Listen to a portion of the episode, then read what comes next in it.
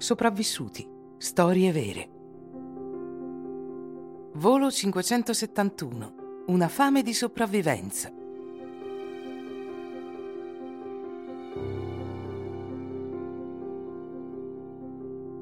Era il 12 ottobre 1972 e la squadra di rugby di Montevideo, la capitale dell'Uruguay, era in viaggio verso il Cile con lo staff e le famiglie dei giocatori per una partita amichevole. A causa delle cattive condizioni meteorologiche, l'aereo fece uno scalo in Argentina e il giorno dopo, venerdì 13 ottobre, il volo 571 decollò di nuovo, diretto alla città di Santiago. Tuttavia il tempo non era ancora buono e i piloti dovevano orientarsi principalmente con gli strumenti dell'aereo, poiché la visibilità era molto scarsa. Mentre l'equipaggio annunciava che stavano iniziando la discesa, l'aereo era in realtà ancora sopra la cordigliera delle Ande. Questo errore di posizione dell'aereo ha segnato l'inizio di un incubo durato due mesi.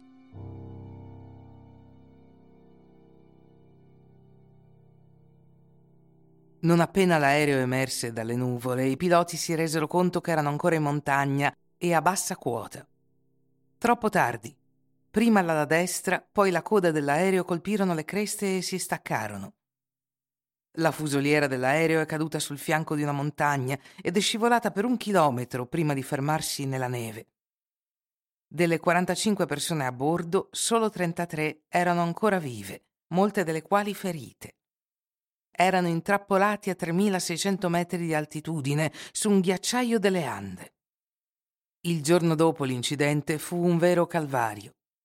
I sopravvissuti seppellirono familiari e amici nella neve, si ripararono dal freddo e dal vento in ciò che restava dell'aereo e cercarono di curare i feriti in condizioni dantesche.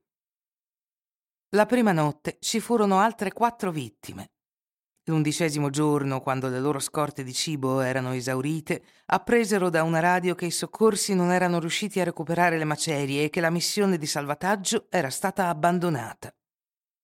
La ricerca finora era stata infruttuosa perché il relitto bianco dell'aereo era perfettamente mimetizzato nella neve in un'area di ricerca gigantesca. Tutti i passeggeri del volo 571 erano stati dichiarati morti. Bloccati sulle montagne, nel freddo gelido, i sopravvissuti si resero conto che per evitare di morire di fame avrebbero dovuto mangiare i corpi dei loro cari, conservati dal freddo. Uno dei giocatori della squadra, uno studente in medicina, si incaricò di tagliare i pezzi di carne dei cadaveri con un pezzo di vetro rotto. Quasi una settimana dopo, una valanga seppellì i rottami dell'aereo e uccise otto dei sopravvissuti. I sopravvissuti impiegarono tre giorni per scavare un tunnel verso la superficie. Mentre la loro unica possibilità di sopravvivenza restava quella di raggiungere la civiltà, si resero conto che l'unico modo per scendere in Cile era quello di scalare una montagna. Una tale spedizione, date le condizioni climatiche e la salute dei sopravvissuti, risultò impossibile e furono costretti ad aspettare la primavera. Il sessantesimo giorno di sopravvivenza e dopo aver seppellito la trentesima vittima, le temperature salirono sopra lo zero e venne avviata una spedizione. A causa della mancanza di esperienza dell'equipaggio e di una stima errata della loro posizione, questa missione dell'ultima possibilità si rivelò un calvario. Dieci giorni dopo riuscirono a trovare un contadino e ad allertare le autorità. L'esercito impiegò altri due giorni per recuperare gli ultimi sopravvissuti. In seguito alla pressione dei media e dell'opinione pubblica, i sopravvissuti ammisero in una conferenza stampa di essere stati costretti a mangiare i loro compagni morti per sopravvivere.